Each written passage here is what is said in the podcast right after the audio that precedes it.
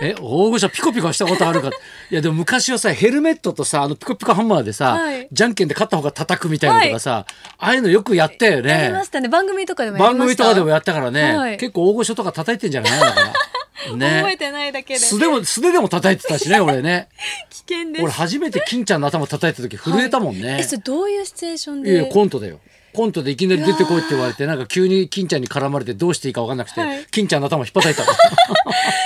うんちゃんさんはどういうえ反応するんですかいやいやだからちゃんとボケに徹してうわーなんつってたけど、うんさすがに緊張します俺よ、ね、やっちゃったなとっ思ったけどねもう今それも30年ぐらい前の話でもっと前か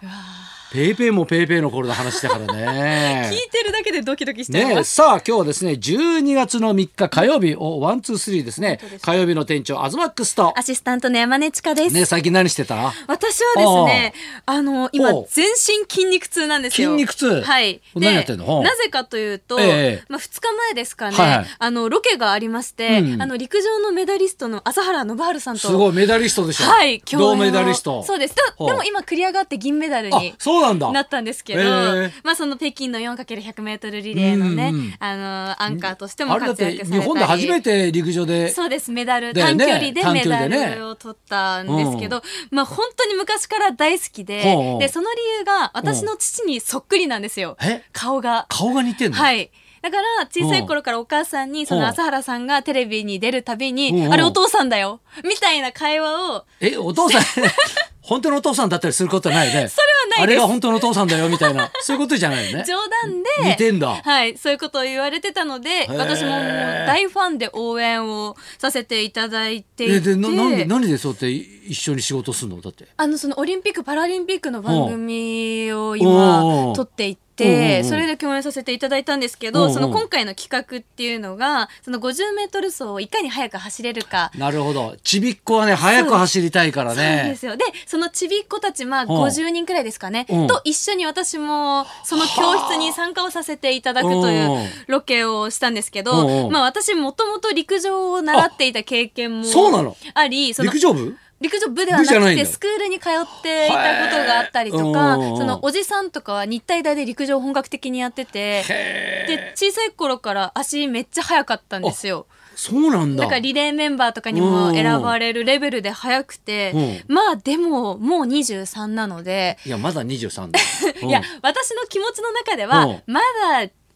まあ若いと思うけどね、まあまあまあ全然ねそんなこと言いつつうもん走れるだろうっていう気持ちで50メートル走を最初測ったんですけうんうどん、そしたら昔は7秒後半とかで走ってたのがうん9秒後半にずいぶん遅くなったなっねてて、だからうんその短距離の2秒ってかなりいやーも全然違うよ全然50メートルの2秒だからね、はいずいぶん違うよね すごく遅くなっていて、まあでその中でいろいろとスタートダッシュだったりとかスキップをしたり、うんまほうあ、早くなるコツを学んではあはあ最終的に8秒後半あすごいじゃんでなんか一秒一秒短くなったら縮まることが50メートルで1秒短くなるって相当だよ、だから朝原さんの教え方がすはあごくうまくて、うんうんまあ、あとその周りのちびっ子たちも、うんその現代の子って朝原さんに聞いたらかなりレベルが上がってるらしくいやてだ。ろうね、ううんん、その理由として、うんそのまず俊足とかいろいろ靴が出るじゃないですか。靴が良くなってると思う、はい。靴の性能がかなり良くなっていて、うんうんまあ、その、お父さんお母さんとかも、やっぱ息子娘がね、早いのが嬉しいから、うんその靴にかけるお金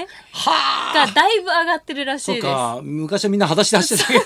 でも今、 ねねえ、運動会で昔すぎるけもど、ね、靴の縛りもないわけもうなでいすしし、ねうんうんまあ、それともう一つは、うんその今、手とか足とか、うんうんどんどん長くなってるじゃないですか。ああ西洋化してきてるとかはいそういうことあんのかな、で、まあ、やっぱ一歩が大きい方が、うんもちろんね、走ってたら速くなるわけそっで。か、うん。じゃあ日本人がやっぱこう10秒切ってきたっていうのも、はい日本人の体格がやっぱ変わってきてっていうところも、あるっていうこと往々にしてあるってことなんだねそうです。まあだから時代は変化してるなと思いつつ、んうんまあ自分の走れなさに驚きましたね。いやでもそれいいじゃん、はいや続けとかないと本当走れなくなっちゃうから ね本当ですねうん俺みたいにねもはういちょっと走ろうと思ったら膝やっちゃってね だって俺いつも薬局行くたびにいつもコントロール位置に買おうかとか今すげえ迷ってんだから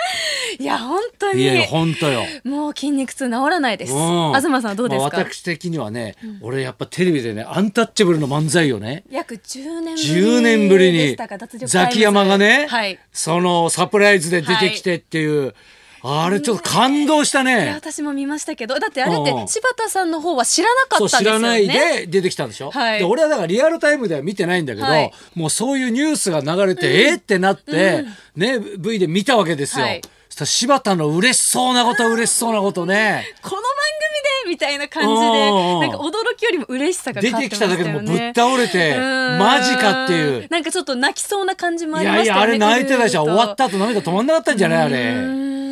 いやだってさ、ねはい柴田のね、はいまあ、いろんな良くない行動がさ、まあそうですねちょこちょこあってんザキヤマも怒ってたんじゃないのだからうーんでもうだから謹慎してた時期もあったし、でもうザキヤマはねずーっとテレビ出てたけども、そうですね柴田はね謹慎してでその後ね、はいあのねああれのだ奥さんの浮気事件とかまあいろいろありつありましつたねでもなんか最近はもうものすごい復活しそうてですよだからいろんな番組でねねやっぱ頭角を現して、まあ、力的にははい十二分なわけじゃないでもこう10年ぶりに漫才をするわけじゃないですか、うんえでえリハーサルも何もしてなくてえ、覚えてるんですかネいやタだっからてもともとだからそのネタを、はいねそのサプライズでやるじゃないけど、はいね小手伸也さんと一緒にやるって言ってうーんちょっと食ってはいたんじゃないだからそうかそうかだから本物とは食ってないけども、はいだからそこでもうちゃんとネタも思い出してるし、はいあのネタってのはもう昔にやってたネタだから、ねパッとだからある程度は出てくるんじゃない、はいでもほぼほぼアドリブでしょだかいらや。そうですよだからタイミングとかも全て久々10年ぶりそうそうそうあんなに熱量のある漫才っていうさうんあんなにおかしくてちょっと泣けるというかさ、ねえすごいよね。その有田さんの番組っていうのもまたいやそうだいねいでだすかよらねザキヤマはもう弟子みたいなもんだかねすら、ごく仲がいいですもんそねうそうずっとだって同じマンション住んでたりとか さそ同うじマだンショそンうなんだですかそうだずっとね一緒にいたからね、へえだからやっぱそこでじゃないとだからはい逆に復活できないというか、うんあの関係がないとやっぱ無理なんじゃないやっぱいや感動しましたねねえ。ねえ、だからね、ああやってなんかその、ねえねえ一緒にやりたいっていうのはもうね、い柴田の気持ちはテレビ見てうんうてん、すごい伝わってくるじゃない。そうだねいや、だから芸人にとって久々にいいニュースというかさ、あー今年はほら芸人がいろいさろ、とね、闇営業やったりなんだりとかはでい、謹慎、謹慎、謹慎っていうニュースが、やっと解禁じゃないけどさ、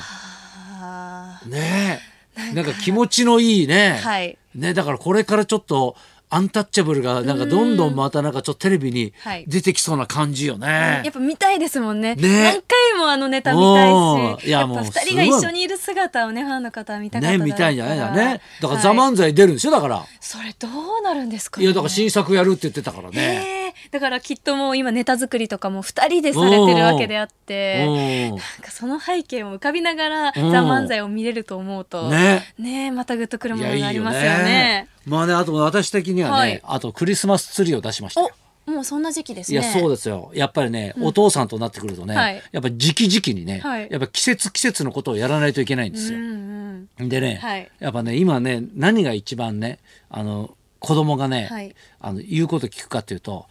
ちゃんとしとかないとサンタが来ないよっていうのが一番聞くんですよこれね魔。法の言葉ですね。そうこれね,、はいねでもやっぱ子供の中で、うんサンタはねちょっとだから信じてるんだけど、はい絶対に何しても来てくれるみたいなところがあるんですよ。うんうん安心感もね。ね、でうんいくら俺がいい子にしてないと、はいね、プレゼント来ないよって言っても、その時は分かったって言うんだけど、はいでもどっかでやっぱサンタはそんなはずない絶対来てくれうんうると思ってるんですけど、お父さんと通通ではないと思ってるそわうけですそもんね。うだからそこの通通っていうことがね、はい大事だなと思って、はいすあの最近新しい、ね、戦法を考えたんですよ。お何ですか？え携帯のさ、はいあの電話番号の欄に、はいサンタクロースを入れておくん ですよ。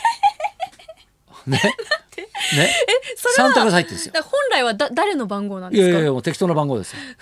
登録をえして。登録してるんですよ。はい。そうするとね登録してるじゃないですか。はいそうするとこうバーッと見ると、うんうんあの写真が出るじゃないですか。はい。ね。そう写真のところにサンタの写真を入れとくんですよ。それもネットとかから適当に拾ってきたそやうつですそかうそうそうそうそうそうう。ん。そうするともうほら字が出るから、はいねこうやってサンタって入ってうるわん本ですよ。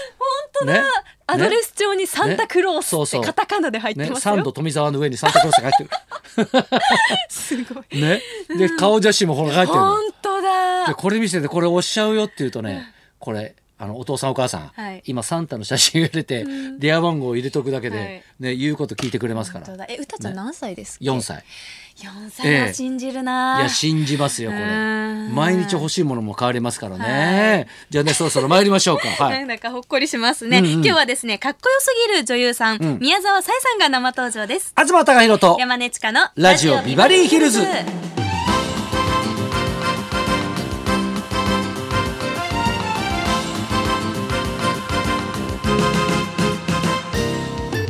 今日のゲストは女優の宮沢さえさん、うん AKB48 のメンバーとしてデビューその後 AKB48 グループのさまざまなチームを経験しねます、もう女優さんになってんだよねねそうなんですミュージカル出たりしたでしょ、うん卒業後はそのかっこいいルックかっこよすぎるルックスを生かして女優さんとしての活動を開始そして今年めでたくホリプロに所属することになり、私の後輩とねなりまし先た輩風吹かしてる 出の向こうせてのがないですよ年上 でしょいや年上ですしあでもう後輩扱いしてんのもんしてないですいや私がだからこの世界に入る前からもういやでしょ AKB48 として大活躍されてたので大先輩です宮沢さえさんこの後12時からの登場ですはいそんな今度で今日も1時まで生放送生放送